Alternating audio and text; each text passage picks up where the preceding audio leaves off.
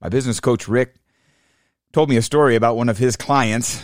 She was wildly successful, lived the dream, accomplished the dream, single-mindedly, absolutely, utterly focused, built an amazing company over 25 years, and sold it in her early 50s. And it wasn't just an average sale. It was above average. Life-changing money was the result of that business sale, to the point where she would never have to work again. Wow. I mean, she accomplished the dream a good probably 15, 20 years before most do. But within 1 year of that sale, she caught cancer and passed away. Wow. Little sobering for a couple of reasons. Number one, I'm 46. Early 50s is just around the corner for me. That's one reason why that's sobering. But number two, it challenges the conventional wisdom. And in this episode today, ladies and gentlemen, fellow fabricators, stone shop owners from across the fruited plain, I want you to be encouraged. I know this may sound like kind of a downer way to begin a podcast, but it really isn't. Freedom now, or maybe later, blowing up conventional wisdom is the topic on this episode of the Fab Lab podcast, episode 142. I am excited to share this with you. I've been preparing to share this podcast, and but I won't deny that it's going to challenge. It may be a little unsettling. It may be a little bit jarring to contemplate some of the questions that I'm going to deal with here on this episode. But I think we need to challenge conventional wisdom for a variety of reasons. I mean, consider this. The conventional wisdom of the 50s and 60s, when this was actually true, carried on well into probably the 90s and early 2000s. And that conventional wisdom was, from a professional sense, get a good education, find a big company and a good company to work for, work there for 30 or 40 years, retire with a pension, and then you'll have all the time and money you ever wanted to live out the rest of your days. Well, in the 50s and 60s, that was true, but it became less and less true as time went on. But the conventional wisdom continued, and that's what was taught. And yet it wasn't reality. And I think there's a parallel conventional wisdom or reality for entrepreneurs and business owners. And it's very similar. And yet I wonder, how good is this conventional wisdom? How accurate is it? And how wise is it to maybe unconsciously adopt this philosophy, this mentality, this conventional wisdom that says, you know, build a business, work like an absolute slave and a dog for 15, 20, 25, 30 years, and then sell it for life-changing money. And then at that point, you know, finally have the time and the money to do all those things that you had been dreaming about doing for the past 15, 20, 25, 30 years. So in today's episode, going to step out on a limb here and, you know, really challenge conventional wisdom. I don't do this, you know, gratuitously just for nothing else to do. I think these are tough questions to grapple with. It's like I said, it's unsettling. I still remember where I was when Rick told me that story about his client. I was on I-5 driving south, passing the North Wilsonville exit, and so I could still have that picture in mind when he told me that the last. Yeah, after a year, she passed away. Never, and the massive reality of that, having done everything right, pulling it off ahead of schedule, only to not be able to realize it. It's just like so shocking to me. It's burned into my conscious, into my memory, into my mind. And so, I think it's worth considering, because running a stone shop, running a stone business, man, it is an all-consuming, or at least can be, an all-consuming endeavor. And there is no guarantee, number one, at the end, that we're going to be able to sell the company for life-changing money so that we can have all that time. And there's no guarantee that we'll be able to sell it when we want to or how we want to. And so I think it bears consideration to maybe look at things from a different perspective today. And so when I say blowing up conventional wisdom, when I say freedom now or maybe later, this is real life. This is meat and potatoes. This is today. This conversation, I think, has the potential to be very powerful. And so I'm so glad that you tuned into it. Before we get into that, I want to put another bomb out there into some other conventional wisdom. want to mention a word from our sponsor, No Lift Install System, and challenge the conventional wisdom that it's a good idea to lift, carry, and set countertops on cabinets by hand. There was a recent poll done on the SFA asking people on that Facebook group if they would advise their son to go into installing. And check this out. 93% of the people that took the poll said no. Wonder why that is. Well, you know what? I think we all know the uncomfortable reality of what that work does to a person's body. Any of us who have installed, any of us who have spent any time around an installation setting knows that is brutal work. We know what it does to the physical body. But what we may not know is what it does to the bottom line of our stone shops. So if you'd like to know how much it may be costing you to install the conventional way, expecting your installers to pick up, carry, and lift and set those countertops on cabinets, I would suggest you visit NoliftSystem.com, talk to one of our sales pros, and see the impact that the No Lift Install System can have on your bottom line, a direct impact on the profits of your company, and the bonus is the positive impact it has on the physical health of your installers. It's a double whammy. And No Lift is challenging the conventional wisdom. So visit NoliftSystem.com. Okay, back to challenging this conventional wisdom, or this maybe unconscious reality that we can just find ourselves in. We can drift into it. I'm going to challenge that today, and I'm going to acknowledge right now this could be a little dangerous, can be a little scary, can be even a little bit offensive. You know, when our beliefs are challenged and we're not prepared perhaps to defend them or argue them, it can put us into a corner. And that's not my intention here. My goal isn't to challenge beliefs just for no other reason, but it is to create an opportunity for us to think, to stop and consider some things that have life, altering impacts. Today, we could get to the end of our lives and not have the same experience that this gal had, and look back and go, wow, was it worth it?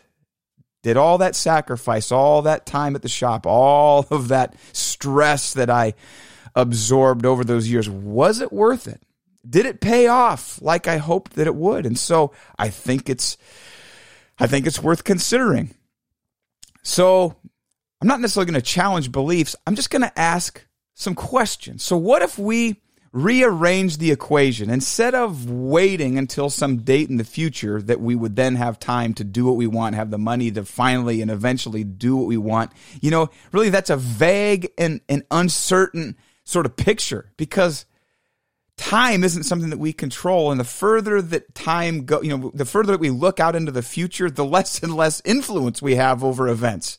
And the less we can predict what's going to happen. And so if we're thinking, hey, I'm going to retire in 15, 20 years, that is a long, long time.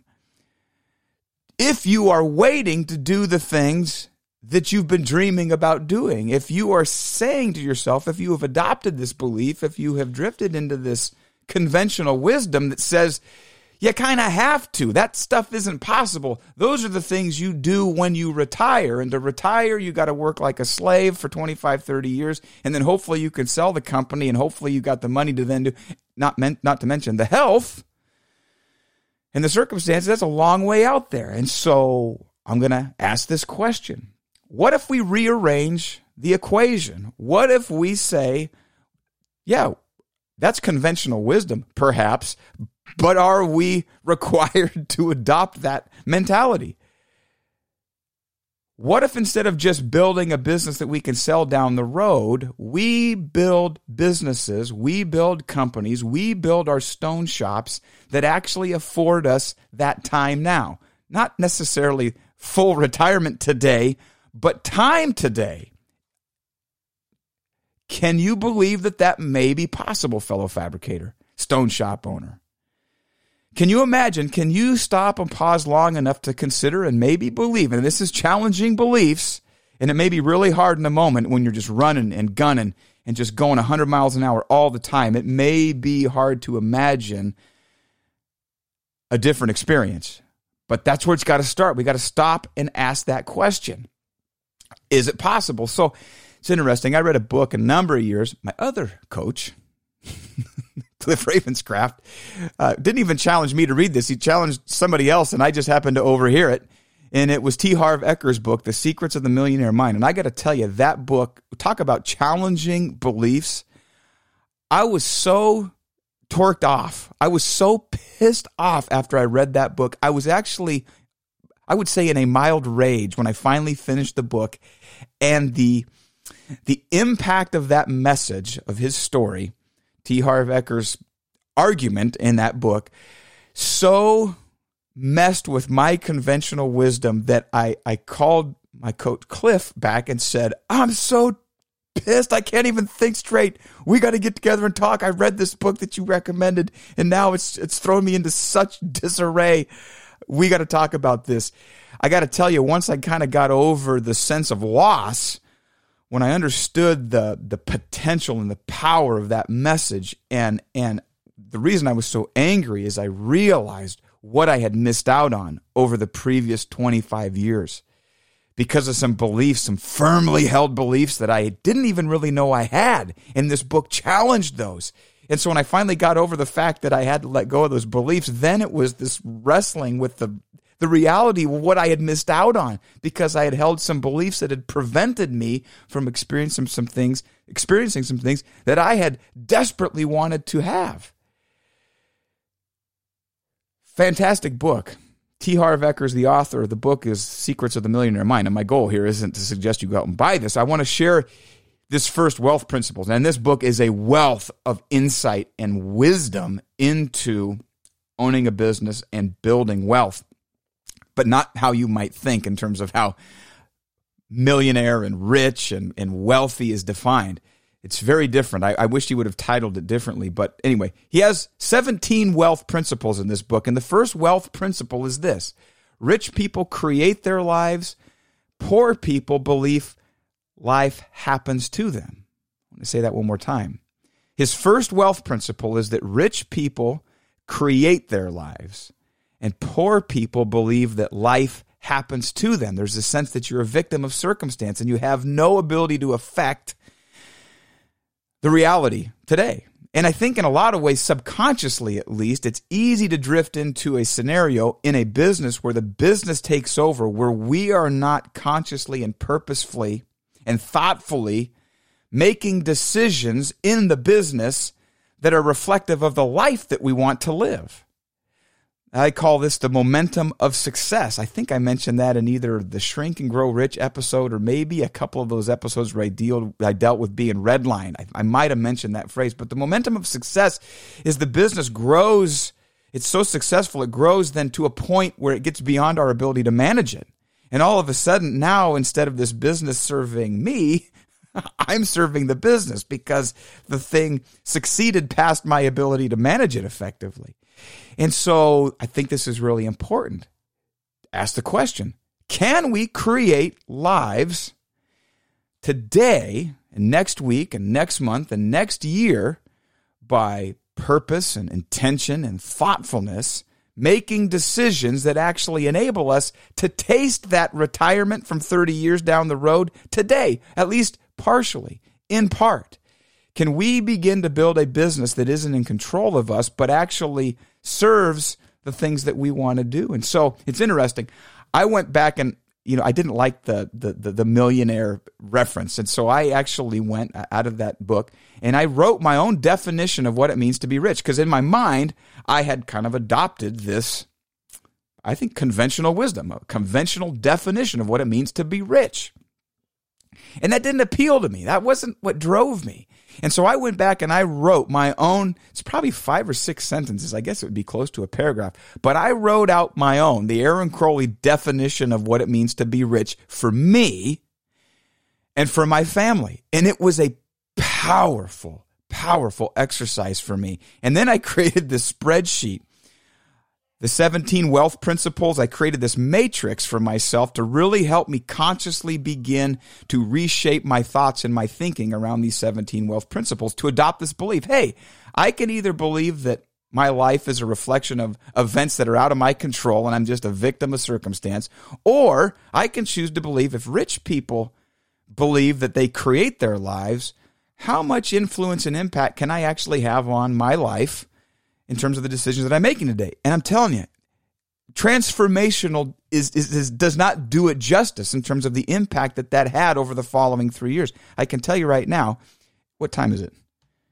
It's 8:30 on Friday morning. I'm in my home office. My kids are making noise downstairs. I am literally living, the life I defined 2 or 3 years ago as a result of reading that book and adopting this new mindset, blowing up conventional wisdom and saying, no, I'm not a victim. I'm a victim of the decisions that I've made, you know, and a lot of them have been bad.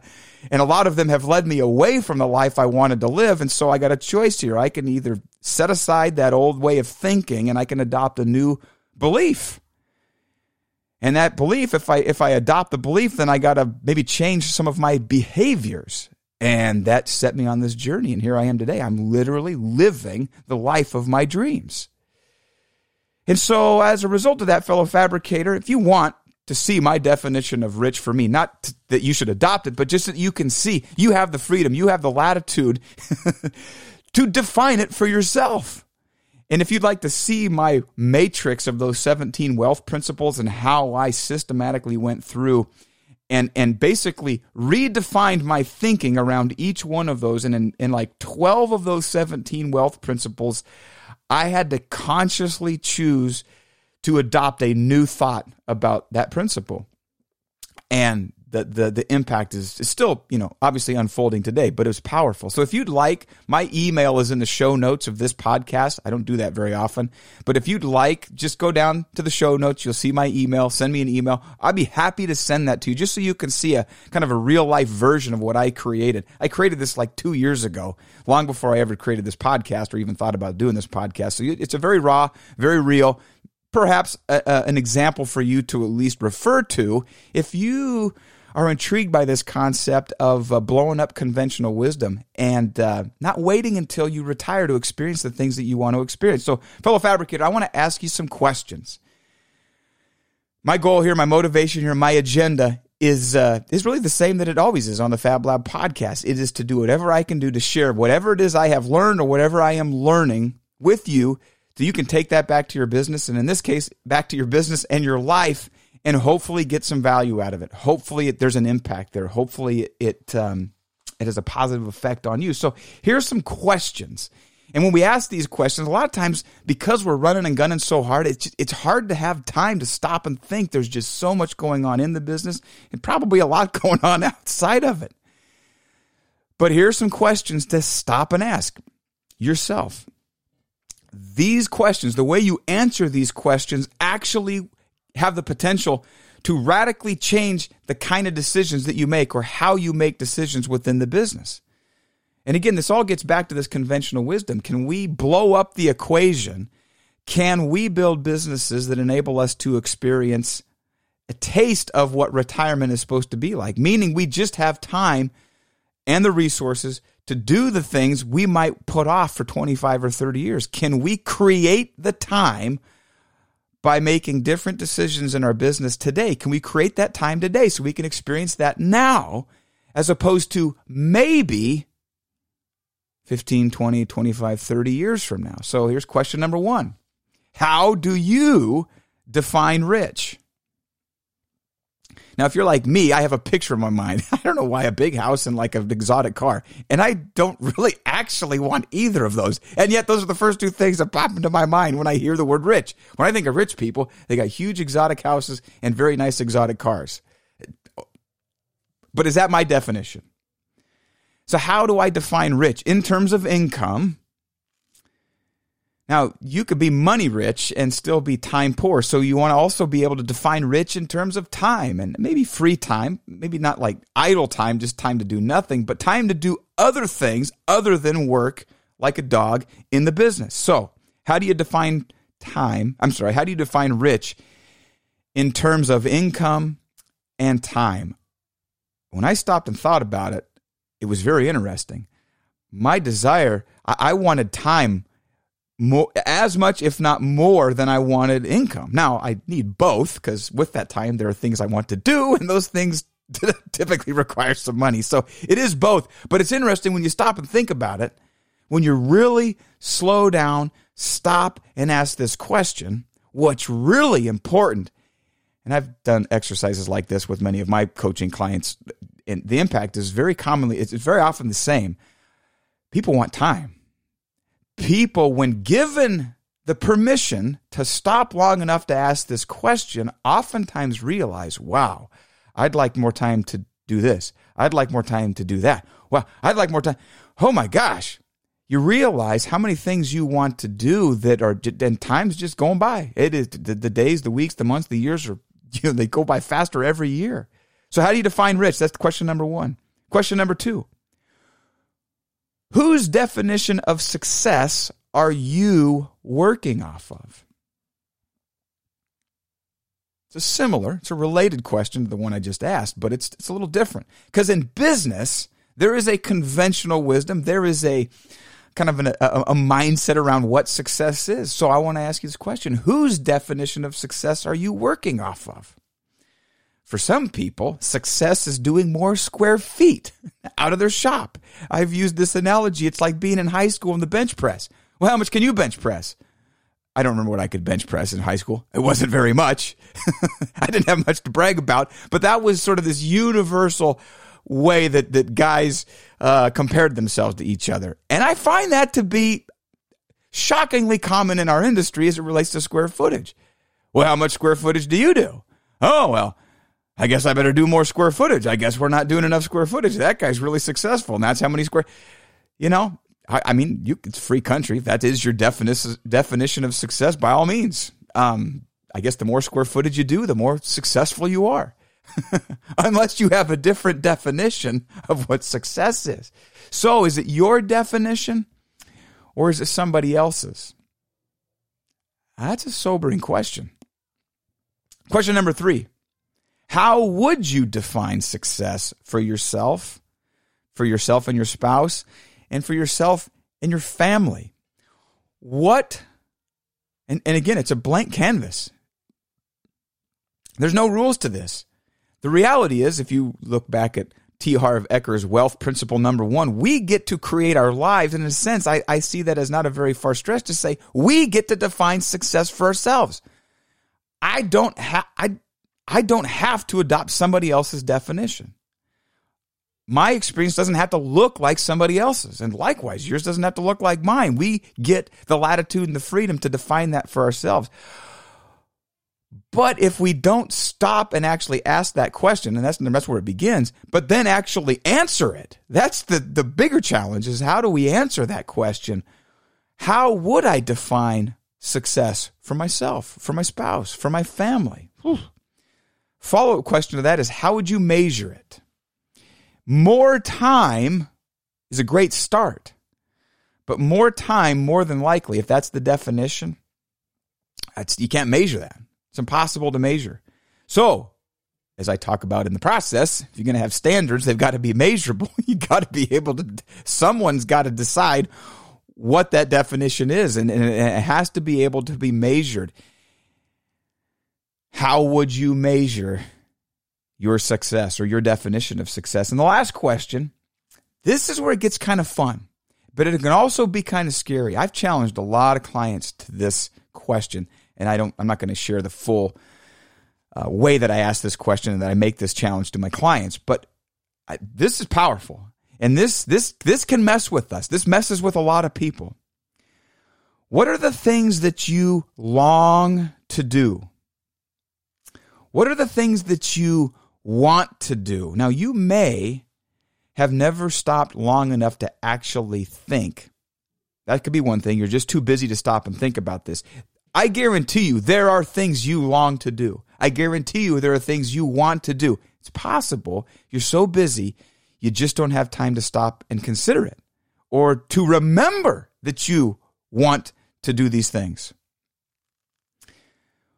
What are the things you long to do and want to do, but just never seem to have time to do? If you'll stop and answer that question, it may take 15, 20 minutes. Now, number one, there's two parts to this. Number one, you got to have time. You've got to stop long enough. You got to turn off the noise, tune out the chaos long enough to ponder this question. What are the things that you want to do right now? If given time and resources, if those weren't a factor, if you had all the time you wanted and all the money you needed, what would you do? What do you want to do right now? So number one, you got to stop and have time. You got to tune everything out. Make time to ask yourself that question. But here's something else. You've got to give yourself permission to ask that question. When I said this conversation can mess with you, it can challenge things, it can be a little scary, it can even be a little bit dangerous. I'll tell you right now, if you take me up on this challenge and stop long enough to ask, you may feel a high level of discomfort. You got to give yourself permission to do this exercise. You've got to give yourself permission. You have to understand, fellow fabricator, stone shop owner, ladies and gentlemen, you have to understand this. This is what I believe. You are worthy of those desires. And perhaps the first step in moving towards those is giving yourself permission to accept that. And not just accept it, but to say it. And if you really want to get crazy, to actually write it down. So that's my question. That's my challenge to you.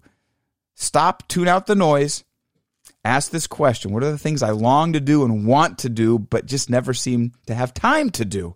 And then give yourself permission to write those things down. So fellow fabricator, stone shop owner, what does your business have to look like? Can you imagine building a business in such a way that it enables you to experience what you may have thought you have to wait until retirement to experience?